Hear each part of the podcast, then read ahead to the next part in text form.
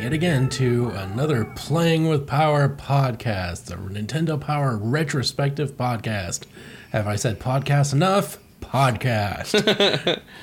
Joining me, as always, is my co-host, John. I'm just here so I don't get fined. And still not here is Ben. Yeah. So, we got Brandon. We upgraded. Humans, I'm back again. Yep, and we're covering part two of the June issue of 1993's Nintendo Power with who on the cover? The Battletoads. But we're done talking about the Battletoads, so fuck them. Yeah, we're tired of that shit. Now we're talking about Nintendo controllers. Yep. In this section, we have Take Control, where we've talked before ad nauseum about all the amazing Nintendo controllers, but now that the Super Nintendo's been out for a while, what can you do to improve your performance there? Yep. Well, now you have the Super Advantage, which, wow, that's a big fucking thing. Yeah, it looks like the kind of joysticks that they sell nowadays for, like, Capcom arcade cabinets? Yeah, arcade cabinets, and you can buy these for the modern systems. Generally, you see the pro players for the fighting games using it mostly because it helps you with the button combos. Well, there's also a fighter's option on the bottom, too. Right. So, yeah, but this is more like your everyday version. That fighter one is pretty advanced. Is it wireless? I can't really tell because, like, I'm sure it's probably wired. By the page. Yeah. Oh, yeah, so the fighter one? I guess the two top buttons are supposed to be the LR buttons. There's no way that the fighter one is wireless because that would slow down your game so much. Like, yeah, I don't know. I can't imagine a Super Advantage really being much of an advantage simply because your hands are used to the shoulder. No, designs. It really is for the fighting games. It really matters. Like, oh, that because it's an arcade. Yeah, it's an arcade game with an arcade controller. So. That's where it works. Yeah. And it has 8 regular buttons, auto turbo, and variable speed turbo. It's mounted on a stable base with an extra long cord featuring an 8-way directional joystick that delivers smooth, precise control. I feel like all that circuitry in one package is only going to cause problems when somebody like spills a drink on the table, or you're playing it and you start hulking out and pushing too hard in the middle of the whole unit, and like it starts resetting and like having a stroke or whatever. Like, those buttons also work, like, the main console, obviously, right? Like, the little... Or those just, like, aesthetics that are there in the middle of the controller. Yep. And I don't know why, but we get to see a Super NES controller, and that's just the regular Super NES controller. What the fuck?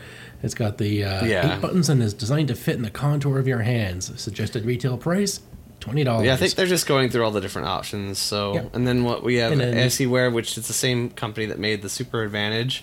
the ASCII pad has made the ASCII pad, which is similar, but it has 8 regular buttons plus independent turbo controls for each, so you can turn on turbo mode for each of the different buttons, like in with the little. I'm sorry, I didn't mean I was talking. No. What's going on, buddy?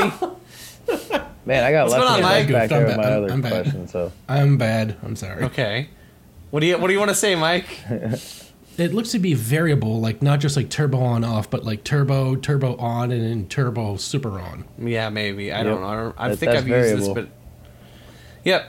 So, okay. And then they also have the suit. It's funny, they use the Super Famicom version of the Super Multitap, if you look closely.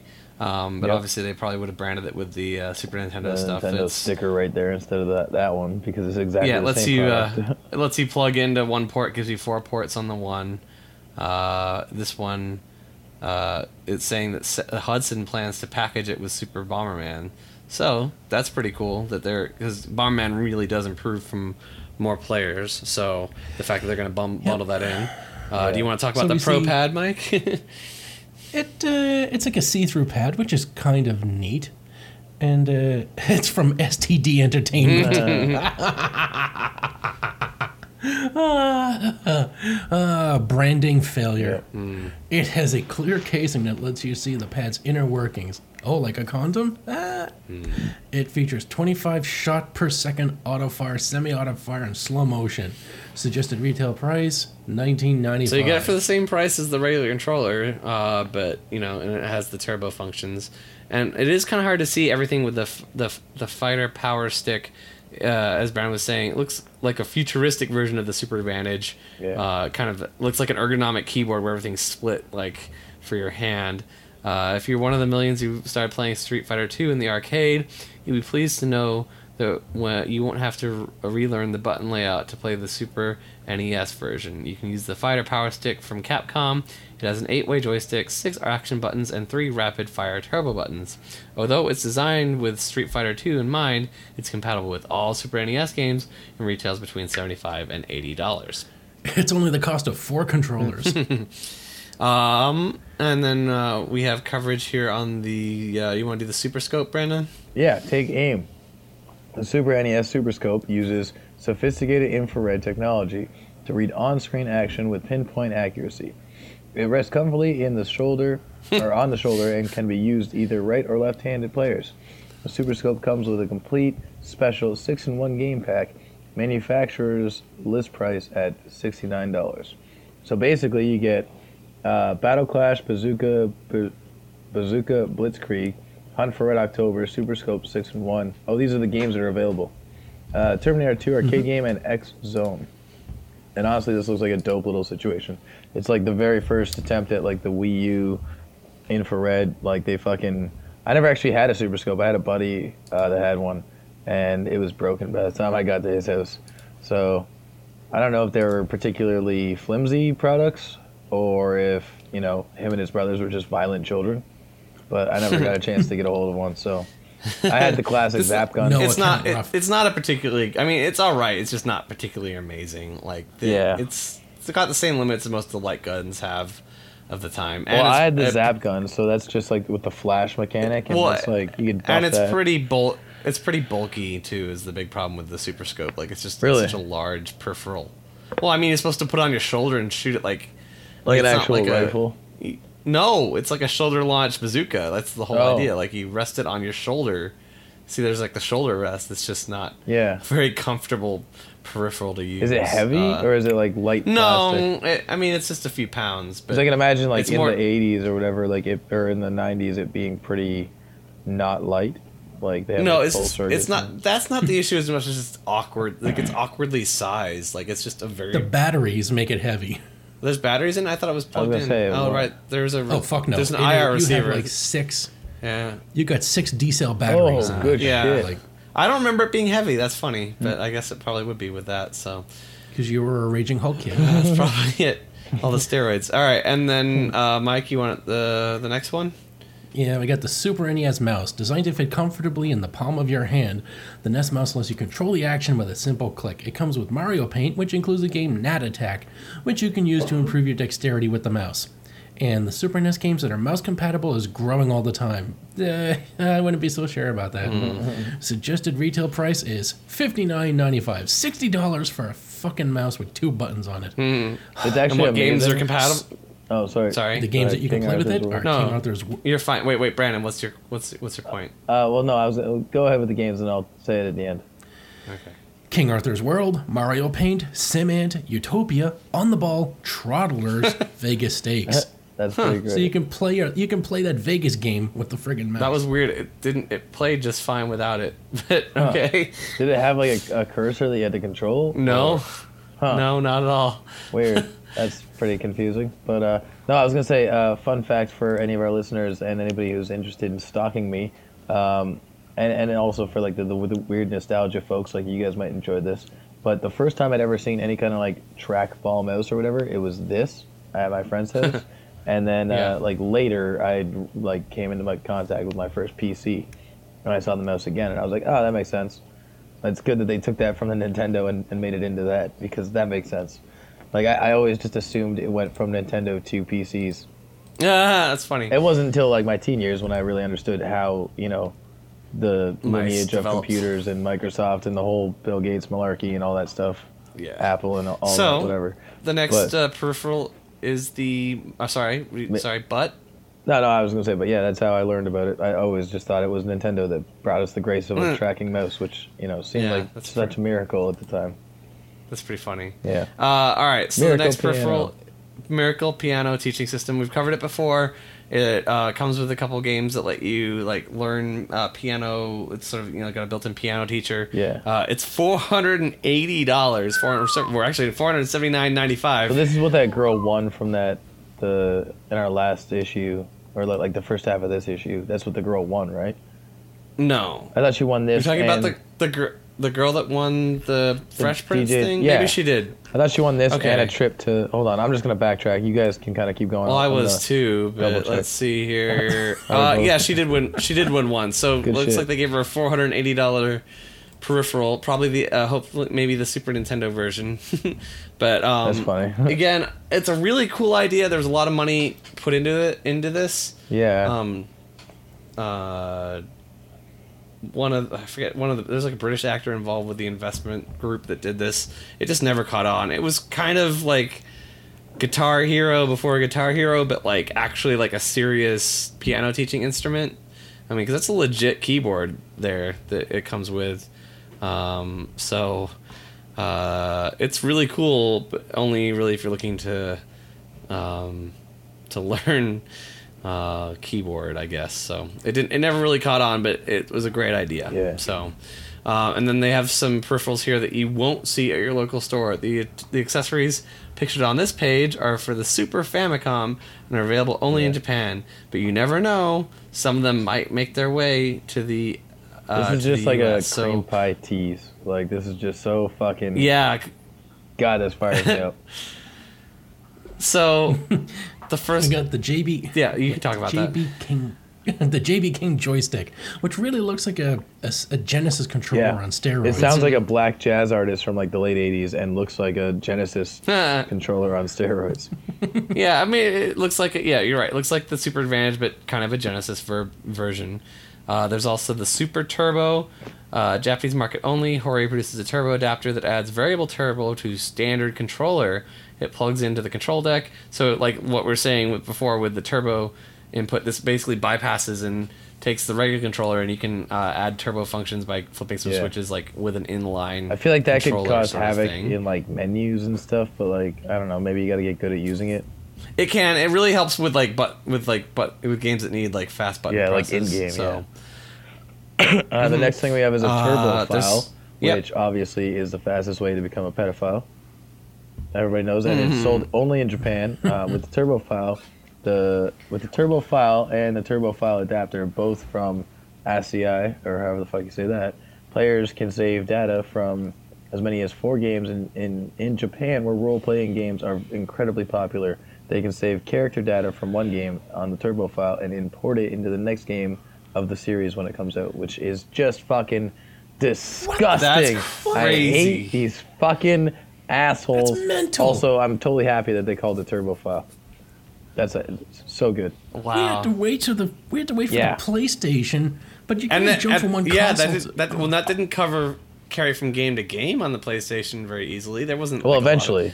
Like the only time some games like Metal Gear, which like would tell you like, oh, you like role playing games, because it like read your save file. Yeah, that was trippy. And saw that you have like saves on it. That was trippy as fuck. There was also like Madden. You could play the NCAA game and like your fucking league from the last. Yeah, week. You could make a character. Well, no, you could make a character in the college football and like carry him over into Madden, like, and draft him in the NFL and stuff. That was pretty cool. They had that for a few years there. And then if you load him into the third game, and you'll have dick pic scandals. So I want to cover the L5. Right, well, what is the L5? If somebody can spell the top right one for me, I'll cover it. But I'm not about to say that fucking. Yeah, there's the next one. That. All right, Mike, you can do the next one. The XE1SFC. The XE1SFC. See, that's why I didn't want to do it. Called the intelligent. Yeah, two tries. I nailed it. The intelligent joystick. The Z1 SFC has 14 control buttons in all. You know, I thought the point of this was to make these things simpler, or easier. It also has an LCD screen. Oh my god, it has an LCD screen that displays various game modes and data bank information. Also, this was the precursor to the Wii U, where they just thought, how about we get the player to stop looking at the fucking screen and get them to look down, breaking their concentration. Well, sometimes the Wii... This won't backfire. Sometimes the Wii U, you just play the game on the controller screen, though, would be in the counter to that. Well... So. But anyway, yes, okay. You can assign whatever functions you want to the buttons, so you can get to choose your own layout, and you can choose more than one configuration. It's definitely a cool controller, but it's spendy, selling for more than 13,000 yen, which is about $114 in Japan. Also, so I will admit that I was clocked out for a moderate second there reading the Hyper Beam thing, but like, fuck off, Mike. It's giving you... It displays variant game modes and data bank information. So it's probably just useless garbage anyway. You look at it once, and you never look at it again. You select your loadout. You check your settings and exactly. You play your game. You check your loadout. You look at it and it says this game has 64 kilobytes. No, you look at it and you're like, okay, loadout B, because fuck loadout A, because that's for Mike and whoever the fuck else comes over. Loadout B, so I can shoot and do my turbo stuff. X to start or whatever and go. That's all it is. All right, so the next one is the Super L5, marketed again by ASCII. It's a controller made specifically for role-playing games. It's designed to be held in one hand, leaving the other hand free to draw maps or perform other necessary chores like jerking yourself off, eating, and interrupting gameplay. Without interrupting the gameplay, the A, B, X, and Y buttons can be turned on and off with the toggle switches.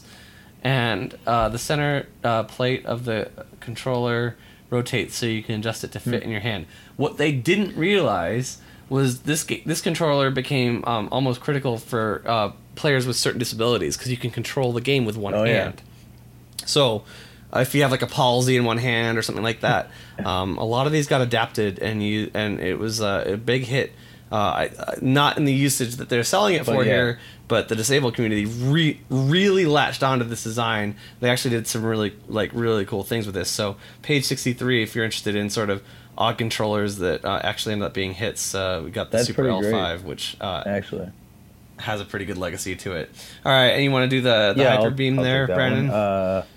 So Konami Japan makes a remote controller that can be used with both the Famicom and Super Famicom, and it transmits infrared beam to a dish-like receiver, which plugs into the controller port on the control deck. And it's got a picture of the...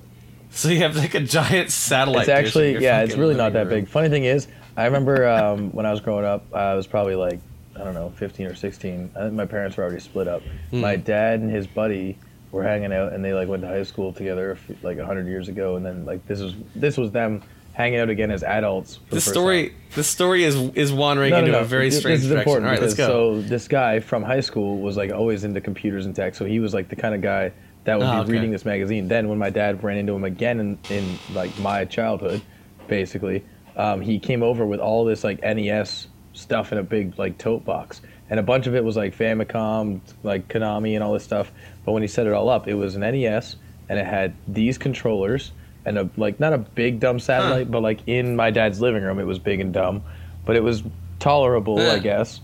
And I remember playing Earthworm Jim, which was like a knockoff cartridge, and he just had like a sticker on it that just said Earthworm Jim, like a piece of tape that had handwritten Earthworm Jim. Like we were playing the first black market games.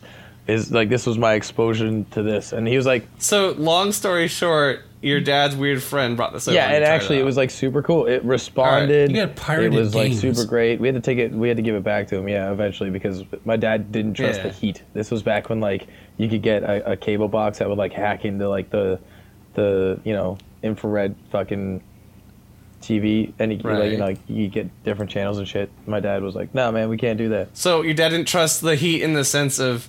Like, he didn't trust that it was legal? He thought it was too hot. And I'm like, Dad, it's a fucking video game. It's already been bought. Like, nobody can track this. It's not 2016. Yeah, my dad's insane. He's the tinfoil hat in our family. You know what? He's not exactly... I mean, if you do get busted for that stuff, it's pretty serious, though. Like, I remember people had, like, the hat cam boxes. Well, it's like, he would... My dad's buddy would come over, like, right after Dateline finished, and it would be like, tonight on Dateline, like, this guy gets busted doing... like child porn, and he was stealing cable. This is how we caught him because we tracked him with his cable bill. And then my dad's like, nah, can't do that. And I'm like, what the fuck do you have to hide, though? Dad. All right. So, what? And they also have a little section here, no images, but what you might see soon. Taiko is working on an adapter that they're planning to call the Thrasher or the Power Plug. It plugs into the control deck. Then, like any Super Nintendo-compatible controller, can be plugged into it. Using the adapter, you'll be able to change the functions for different buttons. If you don't like the configuration set by the game, you can charge it. You can change it. For example, if a racing game assigns brake to X, you prefer to brake with A or B, you can reassign the function. Or like any other game of the time, you could just go enter a custom button layout, like if they programmed it right, but whatever. Another exciting feature is its built-in RAM, which allows it to record, save, and assign a combination of moves to one controller button. So that's cool. It's like a macro where you assign a sequence to a press. Pressing a single combination will be helpful with Street Fighter. If you're Ken or Ryu, you can, when you normally press right down, then down right to perform the Rising Dragon Punch, you can instead record the moves in a macro and perform them using a single button. Now that's thrashing. So it's really, I could see this being very much banned in competitions, competitions and stuff. Yeah. Another great move would be the Chun-Li's inverted hurricane kick. There we go. This would be a great way. And that's not all. To like when your cousins and your little nieces and nephews come over. Oh yeah, you just completely school the shit out of them. But you know what? If you have the game and you're playing someone that you're basically gonna wipe their ass anyway. Maybe it's your rich cousins who also have it, but you're smart enough to read it because you're on the. They have the game, but you're the only one that has it. Yeah, I don't know. So, all right, that's not all. This adapter will have real turbo and slow motion. Most controllers create slow motion by quickly pausing and unpausing the game, which can create choppy view of your set. The Thrasher is smart. It can actually slow down the game clock. It also reads information to both the control deck and game pack to see how fast the combination can operate. So when you activate turbo on your controller, you'll get the top speed possible. They also have a little note in here. It says, rumor has it that Acclaim has a new controller in the works. It's handheld model with infrared remote function. Keep an eye on Pack Watch for more details. So yeah, there's cool stuff. It sucks that they showed us all the really cool stuff in Japan that we can't get here. I don't know. The Super Turbo thing I mean, as long as it wasn't too much, I would definitely get that. I just add turbo to my regular controller. Why not? And then Super L5, I can jerk it while I'm playing. I mean, that sells itself. You know? Super L5 should have a pedometer feature. You know what I mean? So as you're jerking it, you can count the clicks or whatever. Yeah. Maybe that's Link smashing. For the Japanese dating sim. How many wrist flicks does it take to get to the sweet spot? For the Japanese dating sim you're playing, the girl will know how hard you're stroking it. Yeah, exactly. Yeah. The more you stroke, the more she takes off. I mean, you gotta trigger it in the right spot. Yeah, there's endless possibilities here. If she doesn't want to give hand jobs, she looks for the guys with a very low score so that she knows that it won't take so damn long. And she can get back to reading. Yeah, exactly. So then we have our power players challenge. Yep. What do we have for the challenge? We don't want to do them all, but Mario Kart is in Super Mario Kart. What are the best times you can get in Donut Plains 1, Ghost Valley 1, and Bowser Castle 1? I would have smoked the shit out of that. Sim Earth. How many years does it take to reach Nowtech age on a random planet when you play it normal? There's a Yoshi's Cookie Challenge. What's the highest score you can get in a one-player game? Solstice. What's the highest percent of rooms that you can find? So, yeah. And they post Stimpy, Bomberman. They're all basically the same fucking challenge. Yeah, what's the highest score can you get? Blah, blah, blah. So they list some of the stuff the counselors have done for a comparison to see if you can beat them. And then some people that have already written in with some of their times, things like that. So, on to the classified information. Anything super... Spider-Man, X-Men, that looks pretty neat. You can get extra heroes. Agent 612 has discovered a special trick that will allow you to build up extra heroes. After you successfully have passed the first Spider-Man stage, you can choose any of the 5 stages to play next. In the Gambit stage, you will gain an extra life each time you collect 100 stars. To build up your stars quickly, work your way through the stage until you find the 4th green globe. Position Gambit to the left of the green globe, jump over it off the screen. If you land back on the spot you first jumped from without touching the globe, you will gain approximately 40 stars. If you continue jumping off of the screen, you should be able to build up 10 one-ups before the giant spike wheel catches up to you. If you don't finish the stage, gambit stage until last, If you don't finish the gambit stage until last, you can return and build up 99 extra heroes as often as you need. So I got tricked with reading here. Let's the game. Yeah, I got tricked. We don't normally read all these, so it's okay. Well, but yeah, I read the first part and thought it meant extra heroes. Like, hey, we've got extra characters in the game that you can unlock. No, and this meant extra lives. That's fucking horseshit. I got tricked, and I'm upset. Suck it, Nintendo. Anybody like Sim Earth? Oh no, a deceitfully bad game deceived you badly. Well, the game's alright, but I mean, they just tricked me with the info. But with Sim Earth, if you hold left, right, Y, and then press A on the main menu, it lets you actually choose the scenario that you want to play out in the game. That's kind of cool. Star Fox, there's a secret area when you are at the end of Stage 3-2 in the asteroid belt. Shoot the second giant asteroid on the right side of the screen until it explodes. An egg flies out. Chase the egg. When it hatches into a bird, fly into the bird's claws. You will warp out of the dimension area. This area is filled with enemy paper airplanes and vicious origami. You might find it tricky to work past these enemies because of the fluctuating background. At the end of the nebula is a giant slot machine. To find the secret ending, shoot the arm of the slot machine until you hit the 777 jackpot. Yep. What? Another reason why this game was so fucking cool. Yeah. That's definitely YouTube worthy, I would say. You know, so maybe check that out. There's the best of the rest. Kumite Warp Code, Gradius 3, Arcade Mode, Weapon Select Demo Mode, some game called On the Ball. It's like a... So I think it's a pinball game, maybe? None of the screenshots show the game in action, so what we see is a bunch of text. Yeah. Sky so you can... Yeah, apparently you can change the ball to Robbie from Bubble Bobble Games. So yeah, it's a pinball game, but yeah. Sky Kid, continue code, bleh. Well, at least it's helpful. Jumping and then Yoshi's Cookie. Yoshi's Cookie, there's a special game select. Nothing much here. So, speaking of games that kind of pissed me off, Bubble Bobble Part 2 on the Game Boy. Why does this piss John off? Because it's not fucking Bobble Bobble, it's a platformer. What the fuck? Like, seriously. So are you, when you say that, are you talking about like that one game where you played either like co-op or by yourself and you gotta try and split the bubbles? Yes. And they split, so that was called Bubble Bobble, right? Right, that's Bubble Bobble. That is one of my favorite NES games of all time. Okay, what are we looking at here? I totally agree. And I was so confused as a kid when I was trying to play that and this kept coming up. This is a platformer for the first generation Game Boy. Yep. And it's not the same game. It's similar at all. Characters, is it not? It's the exact same characters.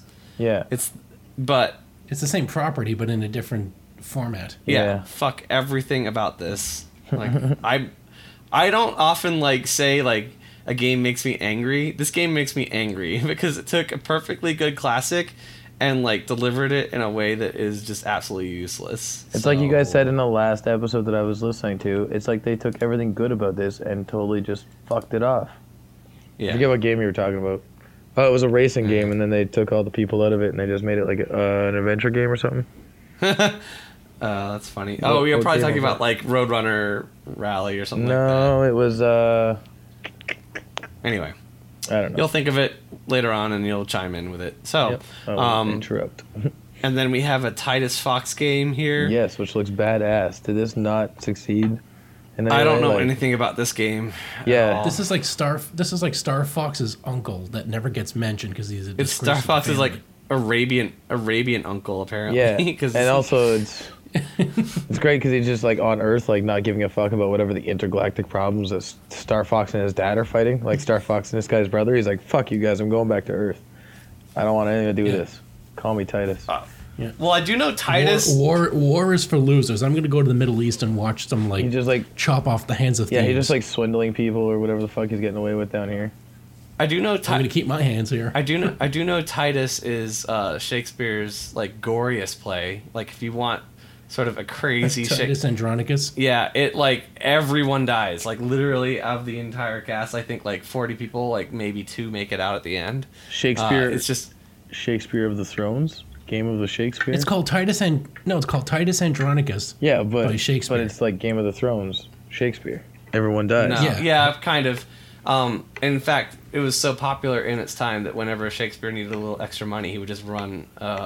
a showing of Titus because people loved it so much because it was just so crazy, gory, over the top. So people loved Game of Thrones even before there was TV. Yep. Exactly. All right. So it's a platform. Titus the Fox is not that particularly gory, but it looks like a platformer. The graphics look solid. There's not a lot of coverage here. We only get 2 pages. He does have that weird, like, child, like, kid lovable face that could easily be gone like Five Nights at Freddy and just go all gory and fucked up. Yeah, you know, like, what I mean, how lovable his face is. It's like the last thing you see before you die. Yeah, it's just like the whole screen's just gonna flip over. It's just gonna be like a massive jump scare or something fucked up. Yeah. Before you die, you see the fox. Yeah. So there's not a lot here for us to work from, because they literally gave us postage stamp size images of the game. Yeah. But they kind of go through his moves, pressing the B button, Titan picks up boxes and balloons. And you can chuck the item in the direction you're facing, so it's pretty standard for a platformer. There's bonus stages.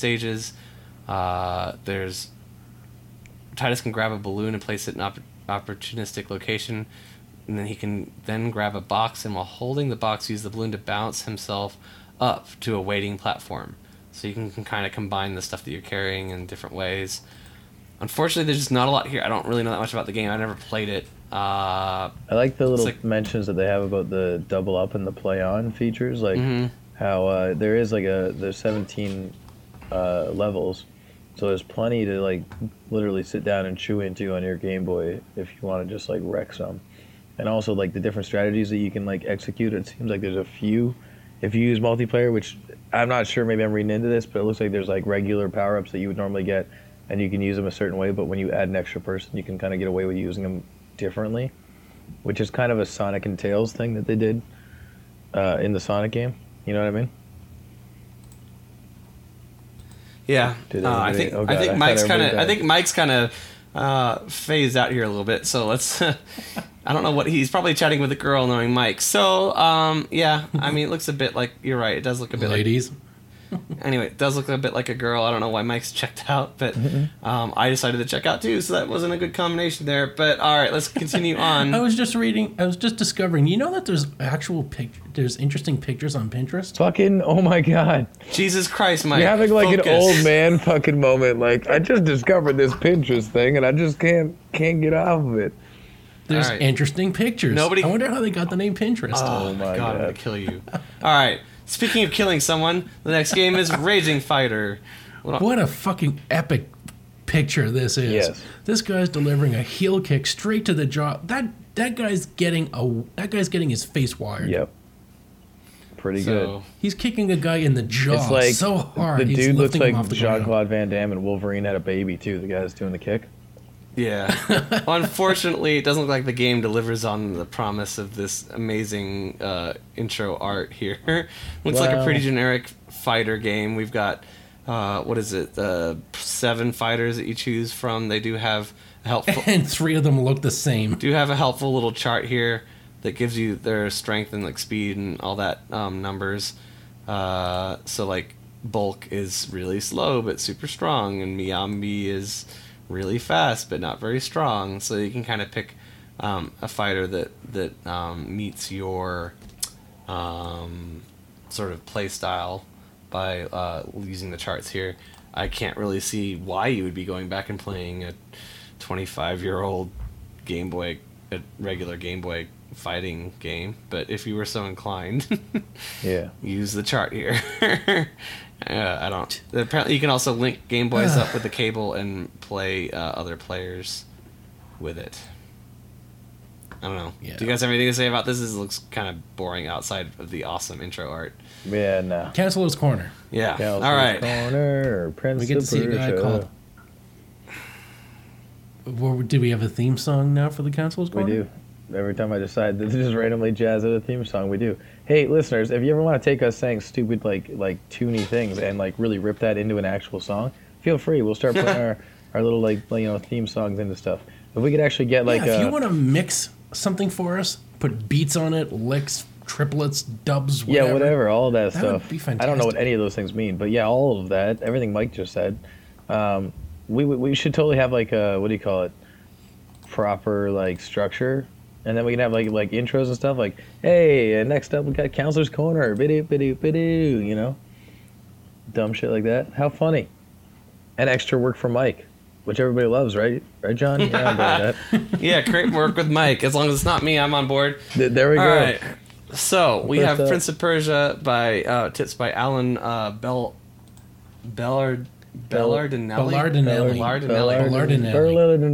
all say the same time. That's a lot of Alan Burlesque Show. There's a lot of syllables in that name, and he probably hated his parents when he was filling in his SAT forms. It's great. But he doesn't really... I'm changing my last name to Bernard. He doesn't really have... I mean, he looks kind of like... Bernard I. Neil I. They've given him... They've given them... They've taken... They have... Or I guess it is the fleece pullover still. It just looks like a jacket. These photos at first. Kind of looks like just like a brown button-up shirt. But maybe a jacket. Well, no, like if you look at the next couple pages, you can see they're all wearing the same, like a pullover with the Nintendo Power logo on it. So they just cropped out Nintendo, the Playing with Power logo on. So yeah. So he's asking about Nintendo Prince of Persia. Sorry. Yeah. Did anybody play Prince of Persia? Not like the NES version, but I have played it like on subsequent consoles. And stuff. Moving on to a better game, Bart's Nightmare for the Super Nintendo. Sorry, a game I actually enjoyed. Brandon, why did you go now? Well, I mean, just Prince of Persia is a cool game. I want to know what this guy has to say, but I'm not that interested. He tells you how to reach doors. Yeah, he gets across the gap by being a good ninja. Oh, there's a weird like freestanding picture. Well, he gets to the gap by reading the directory in the mall. Can you guys see the third screenshot there? Yeah, where the prince is just standing in nothing. That's pretty good. I want to know what the fuck's about. Well, he hasn't looked down yet. As soon as he does, he'll whip out his sign saying "yikes," and then he'll fall. Yeah, I guess that's true. All right, so Bart's Nightmare. Yep. So Todd Gardner gets asked, "How do I get away from Jimbo and the gang?" Because if you see, like, if they grab Bart, he falls under their influence and gets roped away with them. So you summon the Lisa Fairy, who will turn them into rats. I don't think I ever figured that out when I was playing this game. They were always chasing me around. It's kind of hard. Yeah, I wouldn't have ever understood that. And it says, how do I get out of the suit? If Bart gets trapped in his suit... Yeah, it says Bartman like his casual attire, but Principal Skinner. Why are we going? We never go through these in depth to this point. I don't understand why we're doing this. Because Bart's Nightmare is a good game. Okay. If Bart touches the suit, he immediately spins into it, and he can't have much fun because he can't collect Z's and he can't use weapons. So he must jump into a mud puddle to ruin the suit. That's pretty good. And then how do I avoid Maggie's pacifier? Because you end up going through the Temple of Doom and hitting all these Cubert blocks. And if you cross the path, Maggie will blast you with her pacifier. Yeah. So you have to scroll the game to the right, so you can trigger her just by using the shoulder button, and that triggers her. Yeah. And then the coast is clear, and you can continue. Good stuff. So the next one up is Quirk with Greg Richardson, who looks like he just got. He does a weird neck. Yeah, tilt. I don't know what's going on with this fucking... Oh my god, he's like some greaser nerd hybrid. Yeah, but mixed with T-1000 from the Terminator movies, because he can kink his neck in some bizarre angle. This guy grows up to genetically birth what would become hipsters. You know what I mean? Half giraffe, half hipster with that long neck of his. Half man, half alligator, half shark. Half man, half amazing. All right. There's a game called Quirk. Apparently, nobody cares. Quirk. And then we also have Star Trek. Kevin Hunter. Sexy Kevin Hunter. The he's prettiest, prettiest lady we've seen in this book this whole time. Yeah, he's great. David Lee Roth right here. Great looking lady, Kevin Hunter. He has the power mullet going on, and you're right. He does look like he's a roadie for Maybe Pearl Jam or something. I honestly look like I can see eyeliner in there. Yeah, maybe not. I don't know if I follow that. If he did transition, good for you, Kevin. All right. Star Trek tips for the Star Trek game on the NES. No one really cares about that. So, they also have a quick play guide for Destiny of an Emperor. This is kind of new. They give you quick tips to get through the different areas in the game. I don't really think any of us care that much about Destiny of an Emperor. If you do, this is probably pretty helpful. Page 80, page 81. It's really in-depth. There's like a lot of text here, but it does give you sort of quick ways to get through the different areas in the game if you were so inclined to do that. But I've never heard anyone ask for help doing that. So, Mike, do you want to cover it and read through it word by word? Is that what that sigh is? This looks like Dragon Warrior, but I guess we'll be playing it on the taste test eventually. Fuck it looks you. Like it... Nobody wants to play this game. Don't do that, Mike. All right, that's up to you, fans. Recommend this game. We're going to get to it. We're going to be playing every NES game we can. Yeah. So it's up to the fans to push this ahead to the queue just to punish Brandon. All right. Destiny of the Emperor. Oh, my God. Remember to put that in our Facebook page. All right. It looks a lot like the actual graphics look a lot like Demon's Quest, so that's actually maybe not so bad.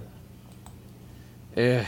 I don't know. Look at this in the bottom of page 81, though. That's a lot of, like, you know, management of different... you know, team members and stuff.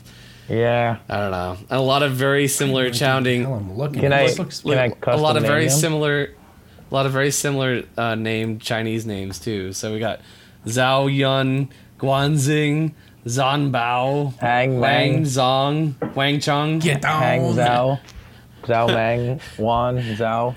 So did you see that? I guess I probably can't custom name them.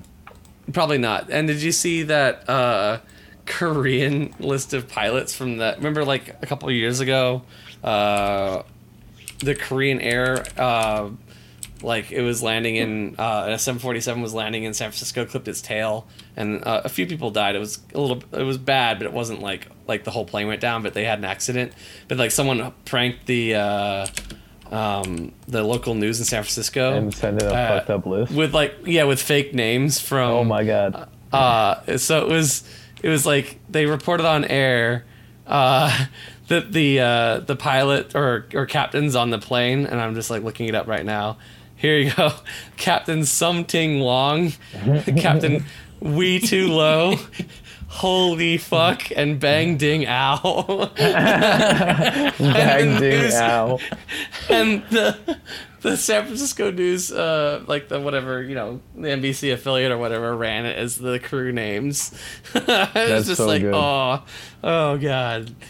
So anyway, Nestor's Adventures? Yes.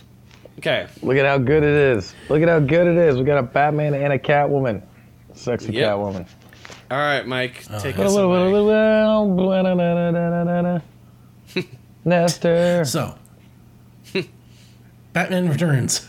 Superhero competition grows fierce.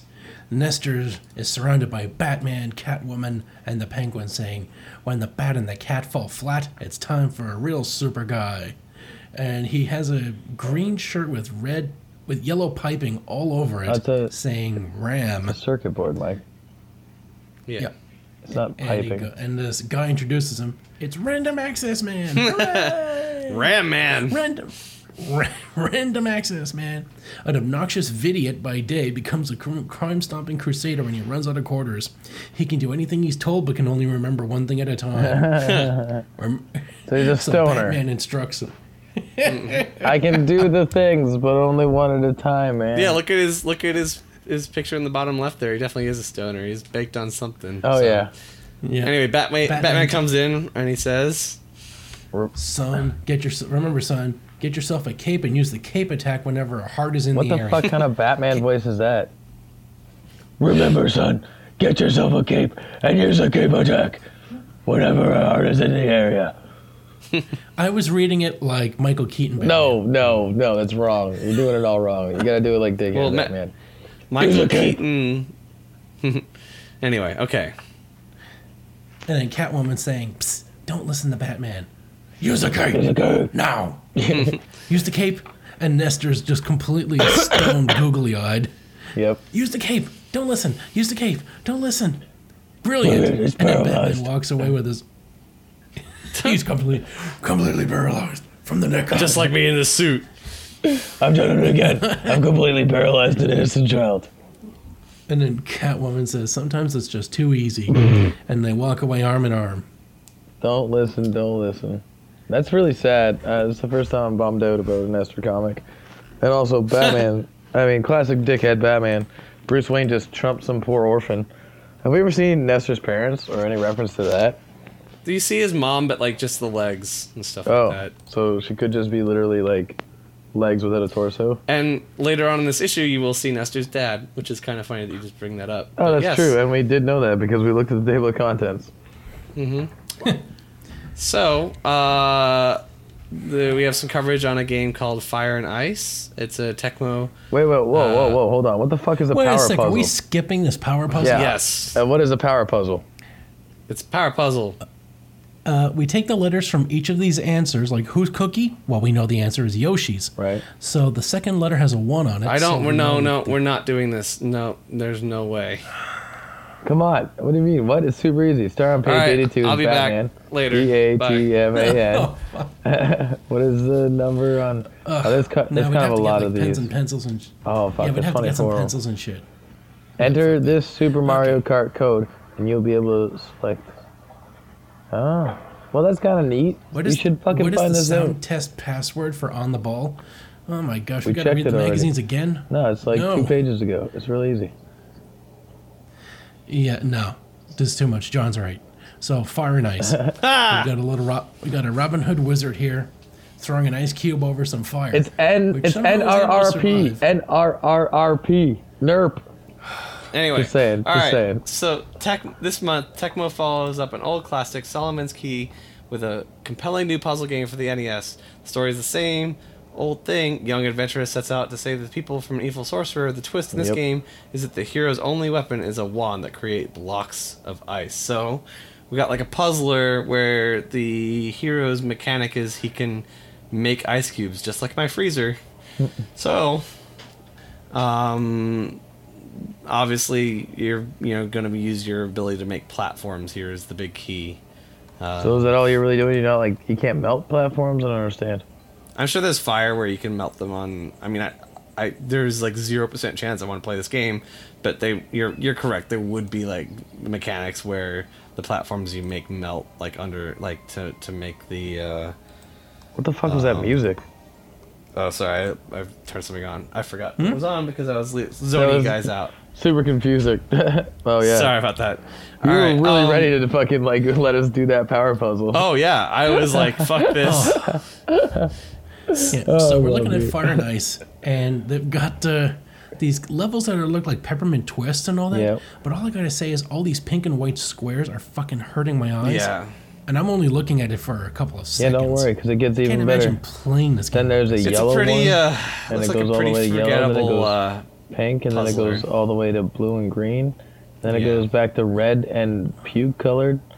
And then it's the trauma's over after that. You're fine. I guess if you like sort of strange NES puzzlers, check it out. Otherwise, I would definitely pass on this. This is, I don't know, not okay. Doesn't really work. Hockey Havoc. Another ice game.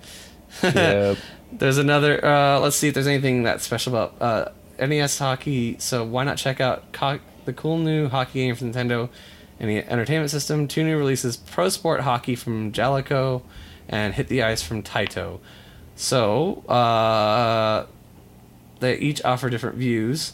Now, the one of these games is, I mean, I know you want to skip it, Brandon, but really quickly, the Hit the Ice game does have a pretty interesting quest mode that's built into it, so that's strange for a sports game. You, if you look at page 90, you see you leave the arena and, like, walk around the map. So, like, that's super weird for a sports game. But yeah, I mean, they're other than that, they're, There's fighting, which is kind of cool, and Hit the Ice. You can like there's a panel of the like all 5 players on your or all 3-on-3. So like there's a six person fight. Brawling plays a major role since it's a 2-on-2. Actually, sorry, you can eliminate a guy. You got the other team outnumbered, flatten the opposition, and go in for a goal. So play continues while the fighting is going on. So that's pretty awesome. That's cool. And then Pro Sport Hockey is your more conventional. Non-licensed So it's not regular NHL teams and stuff like that, but, you know, sort of if you're willing to overlook that. They're Fun HO. Really? I'm pretty sure I'm looking at them at a Hab versus a Detroit Red Wing. Pretty sure that's what I'm looking at. It's a blue guy versus a red guy. If you look at it, like, yes, that's what it's designed to look like, but there's nothing on those jerseys that are actually readily identifiable as, like, the licensed part of the teams. Like, yes, that is, to a hockey fan, that's a Habs jersey and a Red Wings jersey, but, like, there's no logos or anything, like, that is definitely not licensed, because if you look at sort of the other screens, there's nothing on the ice or any of the team names. Actually, wait, no, it looks like there is. Oh, look, Lindros and Messier. So it must have been licensed with the Players Association, but not. That's right. So Pro Hockey is a Players Association licensed game. So the players are there, but the teams themselves are not. So the likenesses. That's kind of a weird combo. That the I was a little wrong. It is actually the actual NHL players, but it's only the players, not the teams.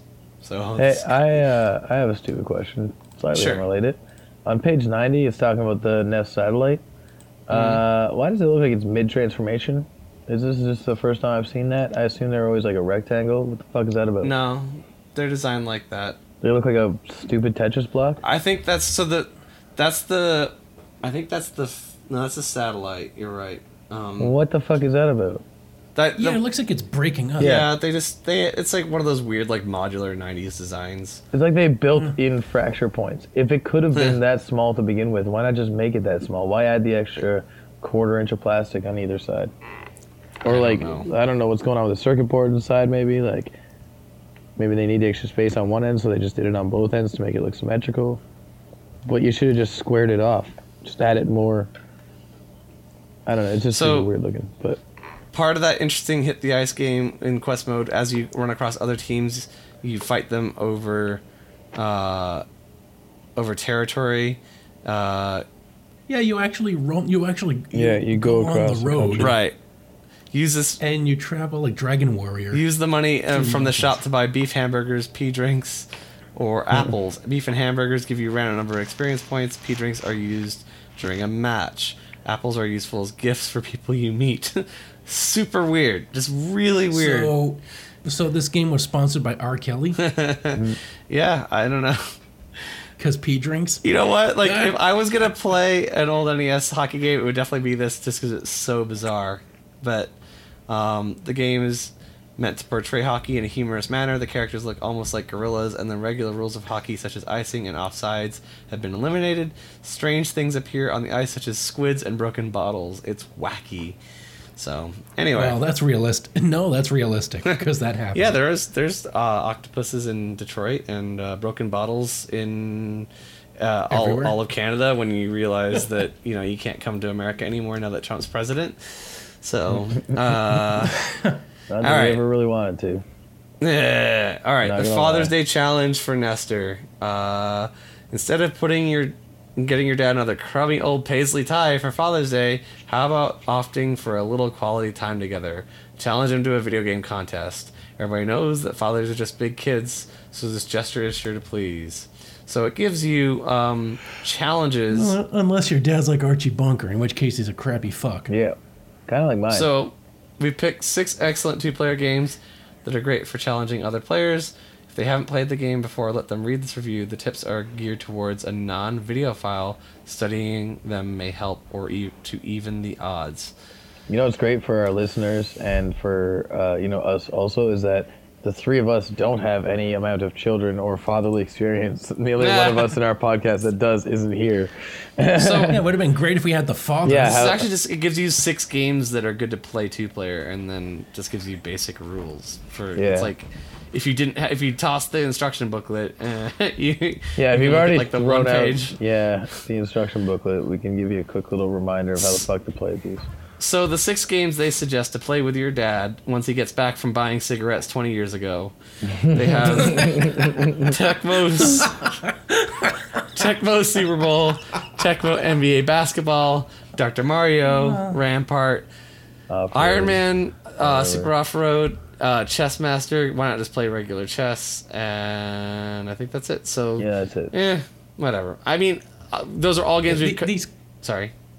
Oh, the comics are neat. Oh yeah, let's do the comics. Hey, Pops, how about a game? Mm-hmm. Only if I get to be player one. Wow, wow. And then so they're playing basketball, and Nestor says, "Can you shoot?" John, go. Sorry, Brandon. What's going on? Let's just rotate. Mike, you're Nestor. John, you're Pop this time.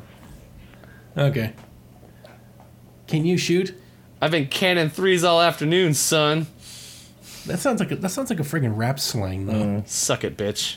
Sure, Pops. Give me that ball. Oh, I can't believe you went for the fake, and he like drains a friggin' facial three right on that bitch ass Nestor. John, you're my Nestor.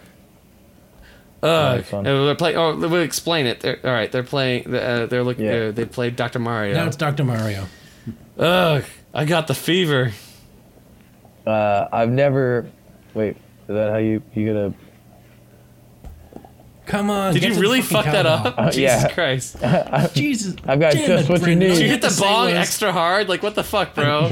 All you had to say was, "I got the cowbell." Fuck. What's going on, Brandon? You okay? Yeah, I just had time. I thought you were gonna say zoinks, but like I reread the comic. Oh, and, like, I was understood. No, you're supposed to read that. I understood. Yeah.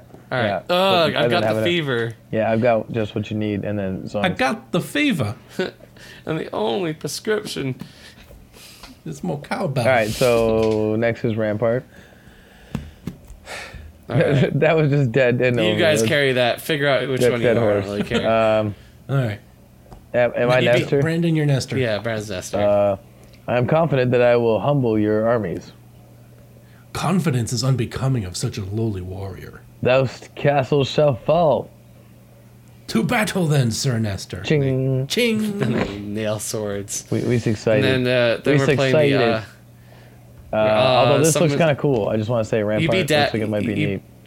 Rampart's like castle defense. It's cool. Yeah. All right, then we've got the Super Off-Road. I'll be Nestor.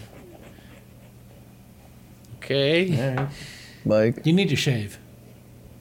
What? I don't know. He's like scraping the mic on his beard. Oh, all right. Sorry. That was just you be Dad, Mike. Okay. This off-road driving stuff is great. Watch out for that. Help! And they go like crashing over a straight up like that. It's pretty good. All right. Also, again, I just want to clarify for you guys, like half of the noises that you guys are hearing aren't going to be on the podcast side. Well, we're saying it anyway, so fucking YOLO. All right, anyway. Nestor, my boy. They're playing chess. Nestor, my boy. Could you move that chair over here? Sorry. Sure, Pops. Sure, Pops. How about moving that table over there? Not a problem. Check. Doesn't even fucking make sense, but whatever. They play chess together. Oh, my God. A Bazooka Joe comic is funnier than this. Oh, I've had better stuff on my popsicle sticks. Guys. Sorry, Brandon. Are you ready to rum? Bull? No, just the rum. Rum ham. All right, so we've got a WrestleMania summer. Well, actually, not WrestleMania technically. WWF before they were sued by the World Wildlife Fund. Yep. This is like possibly retro and like sellable because it's like WWF again, right? No, not really, because there's a shit ton of there's no other W. There's a W hidden in there. There's two W's. All right. It's overlapped. Yeah. Okay. So we have a SummerSlam contest. The third prize, of course, is the Nintendo Power jerseys. Second prize is a WWF Royal Rumble game for your Super Nintendo. From LJN. Let's just not, with 16 megs of rumbling rage in the ring. And it's pretty cool, though, because it comes also with genuine WWF turnbuckles signed by the superstars. So, like, the pads that are on the corners of the ring, they're going to take them and send signed versions of those to you. And who wants to cover the grand prize? The grand prize. We got SummerSlam, and we got pictures of Bret Hart. Bret Hart. Is that it? Mm-hmm. And the second one is The Undertaker. Yep. And then and out the bottom is the Macho Man, the King of the Ring, the cream of the crop, better than the best, the Macho Man Randy Savage. Brad, you've seen the Cream of the Crop video with Randy Savage. Oh, right? yeah, I've seen that like a million times. The greatest thing ever. So, there's that one, and there's like another one too where it goes off about something different. Like same idea, you just go on like that's probably my favorite, but no, my favorite was when he's just like, let the skies part, let the earth rumble, even though there's no bad weather, cause people know what is it? It's like people got different opinions about who's the best, but we all know who the best is. Macho Man, they don't think that. And then, like, that woman's just, like, telling him, yes, you are. Oh, no, I'm not. Yes, you are. No, I'm not. And then he, like, grabs her and throws her away. Get out. No, you talk about the best, but there's someone who's even better than the best. You know who that is? Get back here. And then she gets back here. Yeah, there's, like, domestic violence built into his, like, his spiel there. So, all right. Before we get any further, I just want to point out the Super Nintendo cartridge, like, package that it comes in. The picture is super great because it looks real Photoshop, but also it looks like Chris Farley has like snuck into the middle. Like I don't know who the fuck that is as an actual wrestler, but it looks like just fat Chris Farley who's like dead. John Belushi, you mean? Nah, I mean Chris Farley, like babyface, fucking Chris Farley. Not scary or intimidating. It looks like he's just standing there in like a weird sumo. You're talking about the guy with the blonde like hair. That's no, I'm like, talking right about below. The guy like literally right in the middle. There's like the dude with the that's Tatanka, orange vest. That's why I said John Belushi. Because Chris Farley's blonde. No. That's Tatanka. Yes, no. That's Tatanka. That's a Japanese sumo wrestler guy. Well, I believe you, but it looks like Chris Farley just kind of snuck in there. If he was a Japanese sumo wrestler, but yes, okay. Sure. All right, so SummerSlam contest. The grand prize, go ringside, that's what I get for letting you guys cover something. Yep. SummerSlam, go ringside with a trip to the WWF SummerSlam. The King of the Ring challenged the superstars backstage to matches on WWF Royal Rumble. Take home the WWF Royal Rumble game pack, compliments of Let's Just Not, and which WWF superstars will be rumbling into the SummerSlam. Stay tuned and find out who the winner will meet.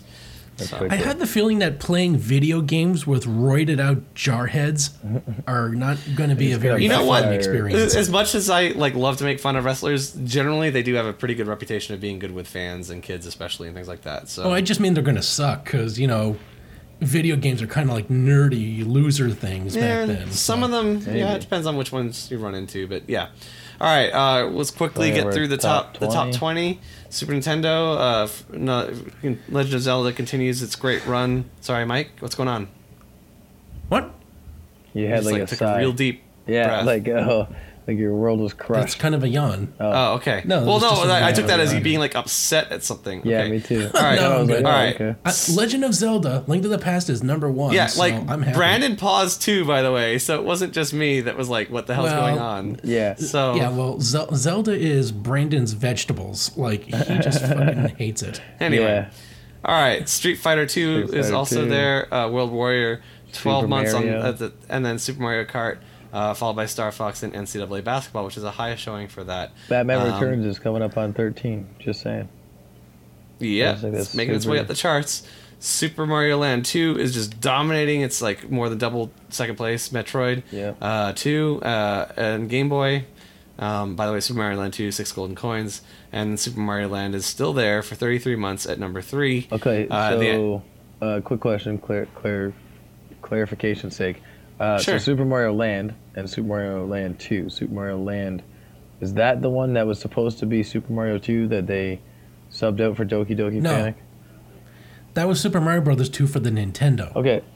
That was Doki Doki Panic. Okay, okay, but where the fuck, like, how do I find the actual game that was supposed to be Super Mario that they were like, no, that's too hard. Doki Doki Panic? No, the actual game. Oh, that's also for the Nintendo. Ooh. It was called Super... No, it was released as Super Mario Brothers 2: The Lost Levels. Okay. Oh yeah, it was in one of those like Super Mario All Stars. Super Mario All Stars. That's an Super Nintendo game. Yes. Yeah. Okay. Or you can look for the Japanese Super Mario Brothers 2. Okay. And just get that. All right. Well, I want the Lost Worlds. That's what I want. NES. So yeah, if you wanted the lost levels, you'd have to play it on the Super Nintendo. Super Nintendo Mario All-Stars is where you want to look for ROM-wise. Okay. So NES. Not that we endorse piracy, but or find it at your local flea market and purchase it legitimately if Nintendo's corporate is listening to this. All right, NES. And get a machine to import it on your phone. Super Mario Brothers 3, or get the ROM like everyone else. Super Mario Brothers 3 is number one for the NES. Legend of Zelda and Tecmo Super Bowl. Rounding out the top three. See, Brandon, Legend of Zelda, 57 months, still top Don't rub three. It in. Be gracious in your wins. All right, now playing. This is the monthly segment now where they give like quick reviews and breakdowns. Yep. Strongly opinionated at times. So we have Battletoads in Battle Maniacs. They say superb graphics and excellent two-player simultaneous play.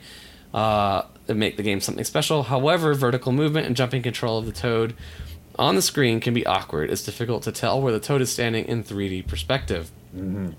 Yeah, they've had that same problem since the fucking Nintendo. Yep. Yeah. What do you have to say about Yoshi's Cookie, Mike? Well, Yoshi's Cookie, very challenging. Improved graphics and sound of our 8-bit versions. 100 new puzzles. On the downside, Yoshi's just a cookie. I don't understand. Is Yoshi literally a cookie? Like, do you have to? Like, it's because he stands on the side of the screen. Like, it's not like a actual. It's because it's just a puzzle. You don't get to play Yoshi in any way whatsoever. All right. What do they have to say about Terminator on the SNES, Brandon? Game makes good use of the license and graphics and music. Easy to learn, and there's a variety of game play actions that you must master.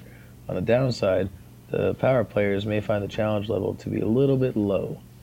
So. See, the reason they find it good is because this port of Terminator was made by Mindscape, not LJN. There you go. Let's just not.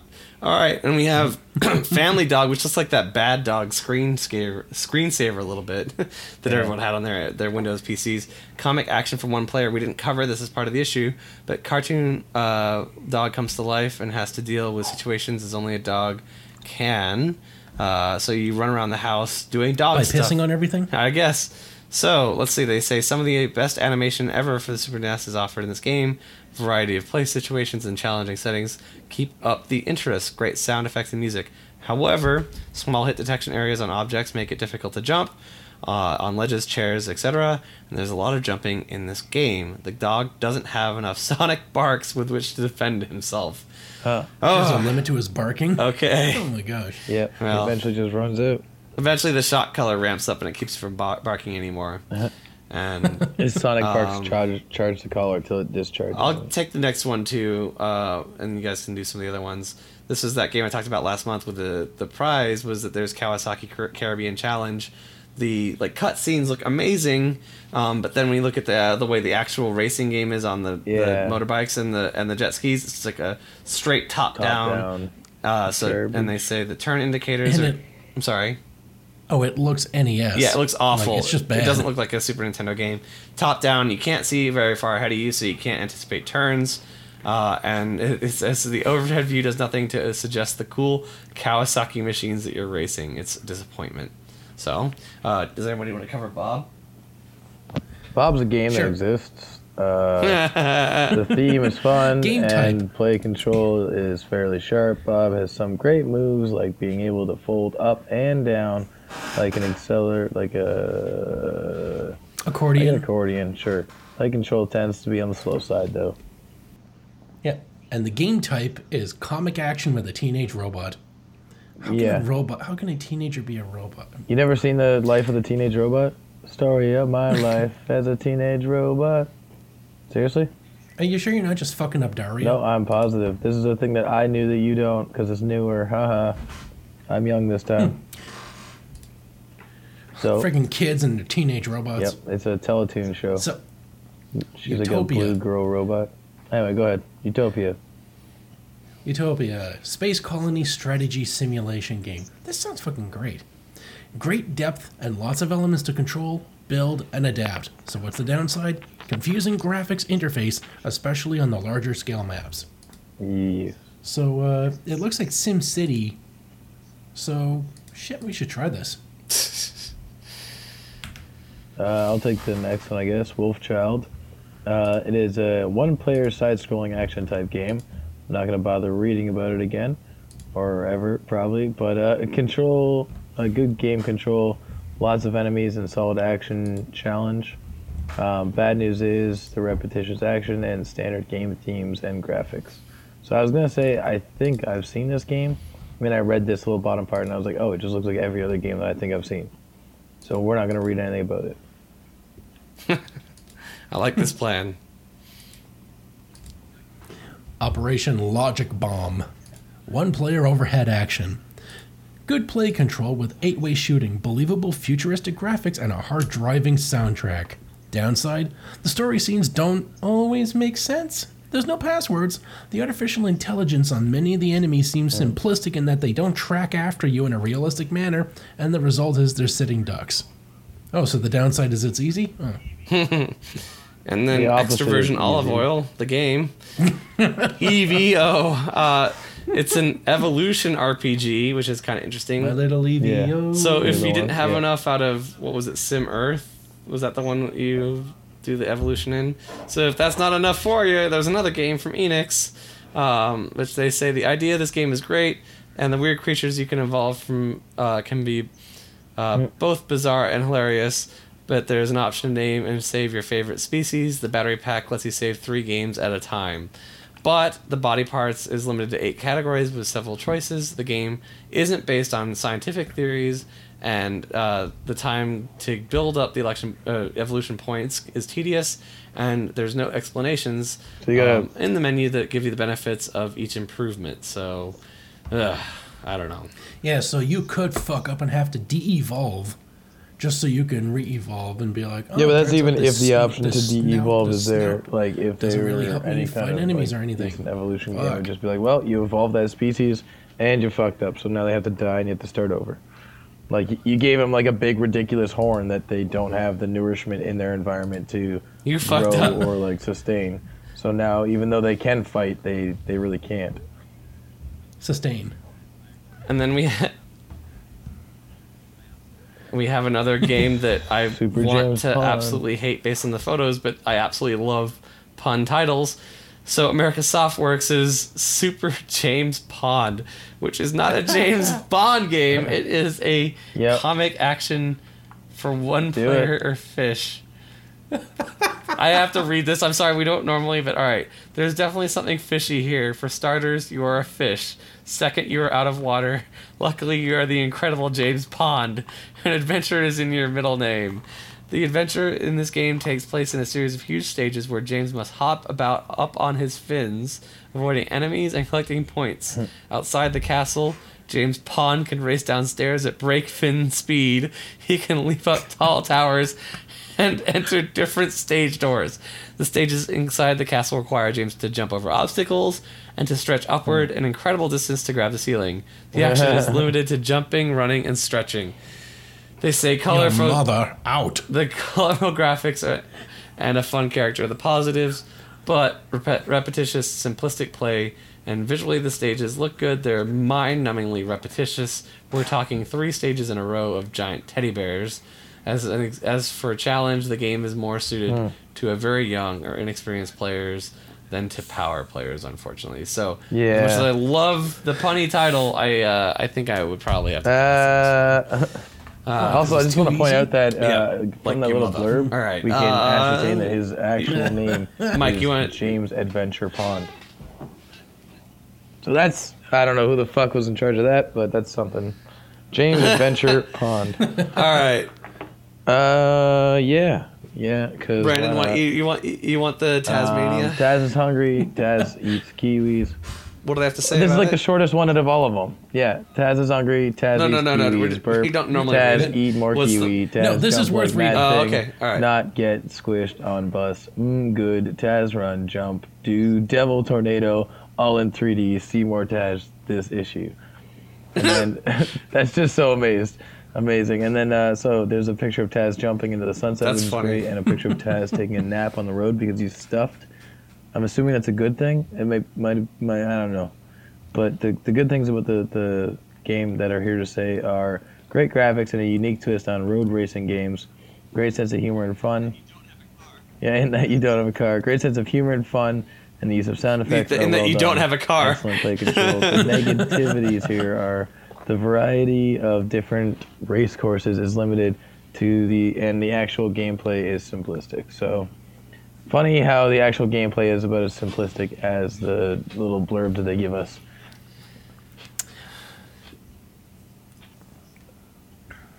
And Mike, I'll give you more at the end here. I'll just take the Super Caesars. The only positive they can give for the Caesars game is the number of games is the biggest plus. No unifying elephant. There's no unifying element though. Elephant as well. Fuck you with your no unifying. Why am I the only literate guy on this podcast? Because I've been drinking as the night went on. There's no unifying element to the game. To the 8 gambling games, the play control is awkward. So that placing or moving bets is tedious. Again, just skip that Caesars game unless you really have a glutton for punishment. You know, that elephant really tied the casino. All right, Mike, you want the next one? Sure. Battletoads and Double Dragon, the Ultimate Team. It says, great action, graphics, and theme make this one of the strongest titles this year. It's even better than Super NES Battle Maniacs. That's a strong claim. Yeah, that actually is. When fighting near the edge of a platform, the depth perception makes it difficult to know where your character is and he may fall off. I actually think didn't we see something else about it. Bad... Yeah. They said that was the problem with the Battle Maniacs. What the fuck, Rare? Learn your level. Learn your positioning. And then you can get the next Battletoads one, too, because let's continue the theme. Sure. The Toads return to the Game Boy, but it's virtually identical to the original NES Battletoads. There we go. What do they have to say about it? Good challenge, play control, fun theme, portable Battletoads. The negative. The graphics may be too detailed in areas. It can be hard to distinguish the toad from the background and depth perception problems. Seriously, unless you have a hold on before we carry on. We do have a sexy picture of what's her name again. Together, I'll take the next one and shout then out the Dark Queen. All right, and then I'll take the next, and Brandon can wrap up. So F-15 Strike Eagle for the Game Boy. They say that it's a good flight sim graphics for the Game Boy with a solid arcade challenge. However, simple controls that don't give you a true feeling of flying or playing a real simulation. Yeah, like you're going to have a real flying fucking simulation on a Game Boy, but whatever. That's when you take your Game Boy and you tilt it left and right and you make like... Yeah. Sounds. Actually, we have two more games after this. But, Brandon, you want to cover Buster Bros? One or two players. Also, I want to throw back real quick to the Battletoads Double Team Ultimate whatever garbage. Comic action for one or two simultaneous play. Yep, so sure. They just like threw in that extra like... It's the same thing that this is. Stage action for one or two players, but they had to like really just jazz it right the fuck up. I just really love that. Yeah, that too. But okay, so the things that they say are good is fast action, a good challenge. Things they say are bad is repetitious themes and obnoxious music.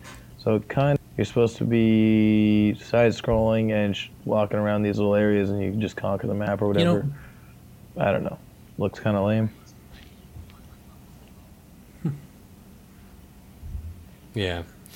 All right, Mike, you want to talk about Bubble Bobble? Because I refuse to acknowledge the existence of that game. Probably. There's Buster Bros. Bros. Isn't that the name of like a porn series now? Anyway. And the same thing would apply to the Buster Bros. Fast action, good challenge, but repetitious themes and obnoxious music. And what do they have to say about Bubble Bobble, Mike? Action puzzle for one player based on NES Bubble Bobble. Based on NES Bubble Bobble is a game type? Mm.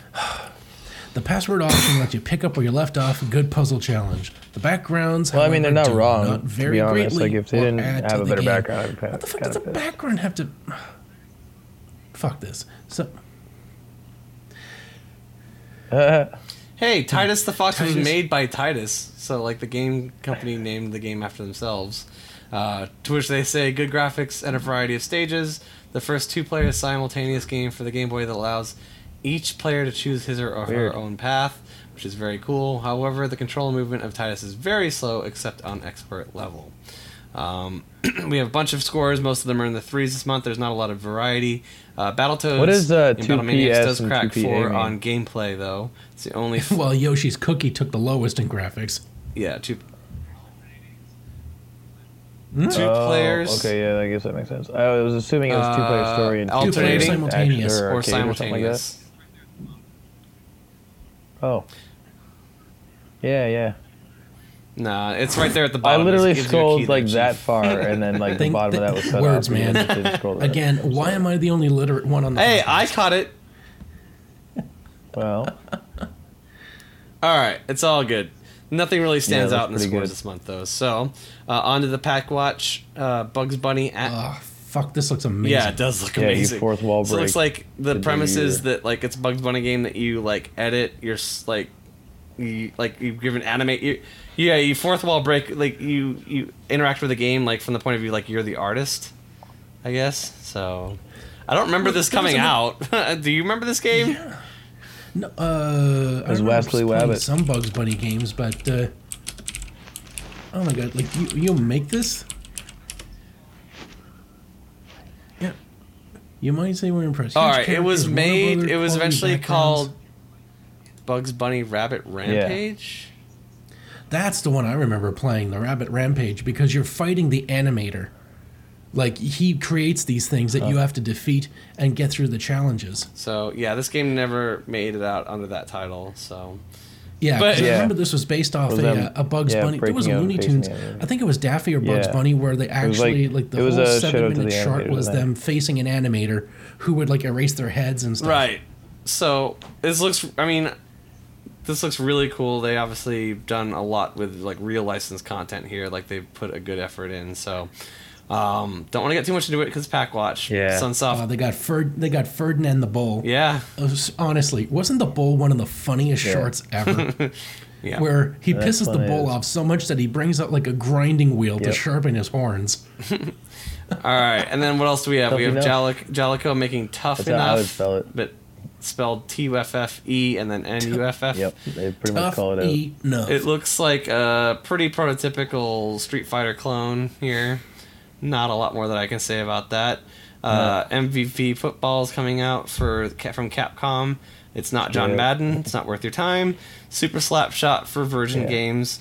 Again, not EA Sports. It does look at the... Like the bottom right there, there's a lot of vertical space on the ice rink in like a weird dimension because there's like a lot more room at the top of the screen than like below the net. I don't know. The isometric view here is kind of strange, but not much else I can say than that. Oh, okay. Paid time off from Koei. Pacific Theater of Operations. This is the same. This is from the same people that did Nobunaga's Ambition. It's basically a resource management game, but instead of being set,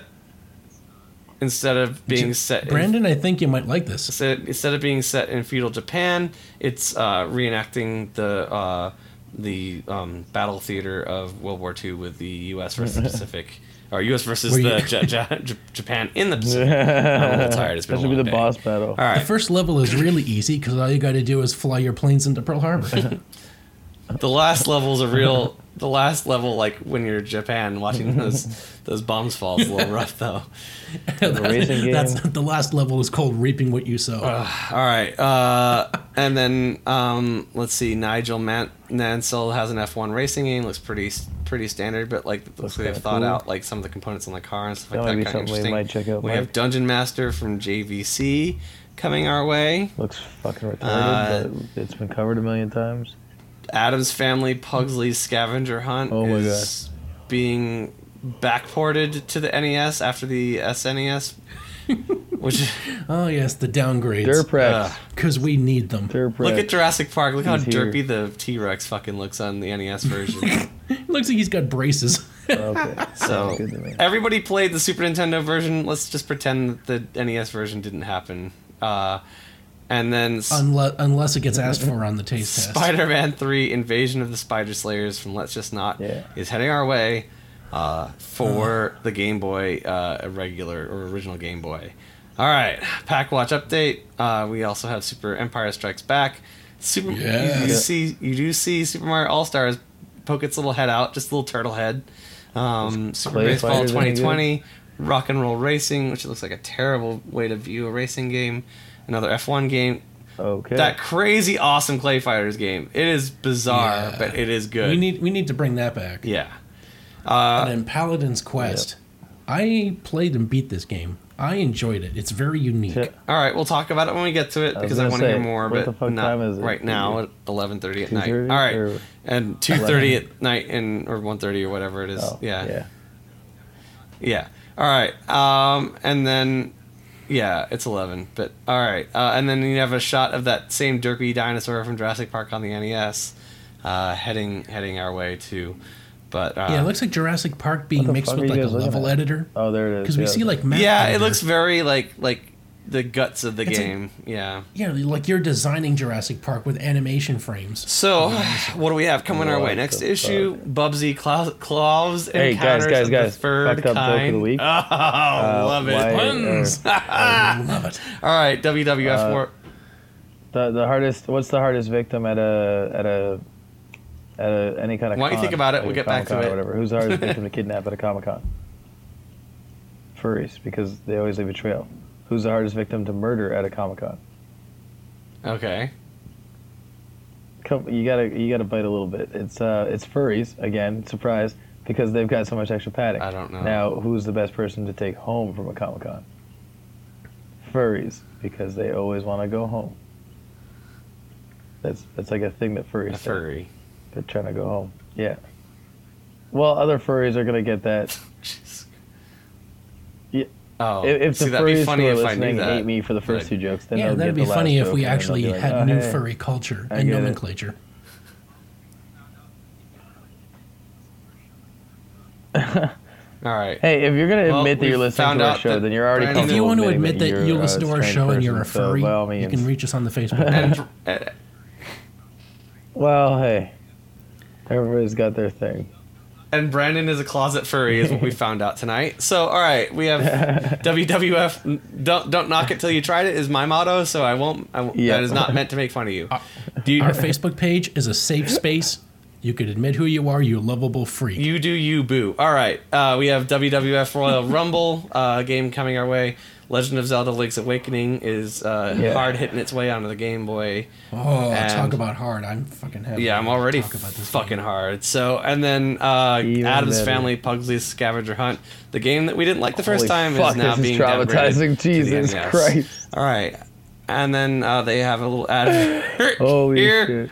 Holy fuck! Yeah, like playing Mario. It's Paint. Like a really bad mascot version of Mario. And he's using the player guides. Like looking in from the right side of the screen, he's controlling Mario Paint.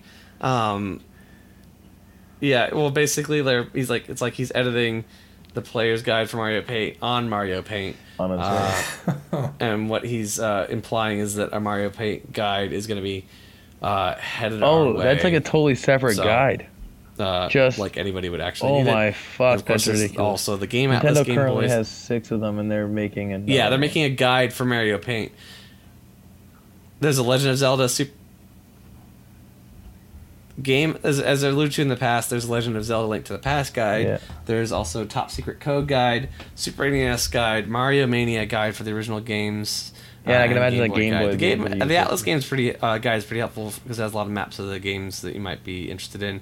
And we have a new summer advert for the Super NES in the back here. It's a Super Nintendo encased in a block of ice, and it says, way cool, super colors beat the competition, way more power, graphics drive excitement, way beyond, mega titles grab the gamers, way preferred, Super NES, the only way to beat it, Mike. Way cool.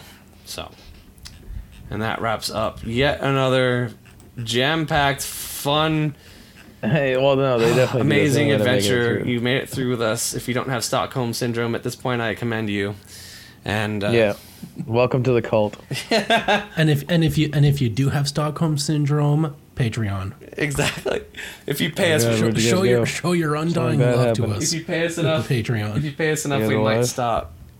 Oh, we looks like we just lost Brandon potentially. And Brandon fell off the world. Fuck. If we did, so. We'll say goodbye for him. I'm sure he wishes you all well and love from his furry kingdom.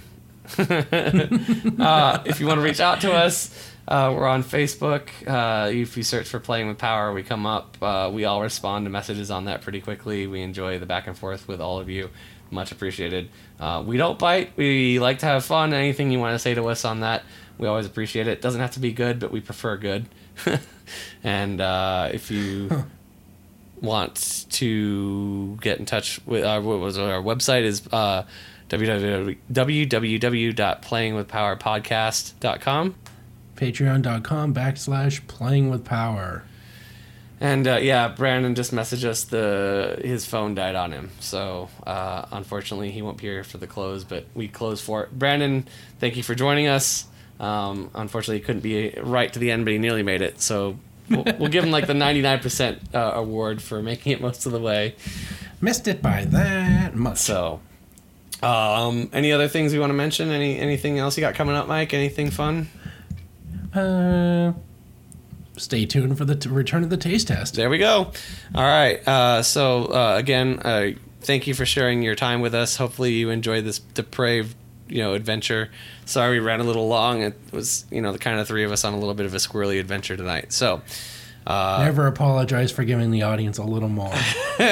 Just the tip. All right. Anyway. Good night, everyone, or good day, or Mazel Tov, whatever suits your situation at the time. And for now, I'm John. And I'm Mike. And you're playing with power. And that was Brendan. You're right. And now you're playing with power. You're playing with furries. Bye, everyone.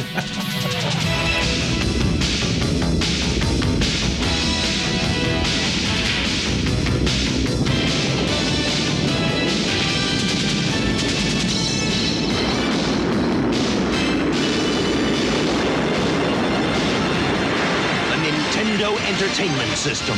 Now you're playing with power. Oh no, a thing. Oh, for fuck's sakes. Oh my gosh. And now you're playing with power. Enter outro here. Because my phone died. I'm going to have to explain this. Fuck's sake. Oh, cocksucker.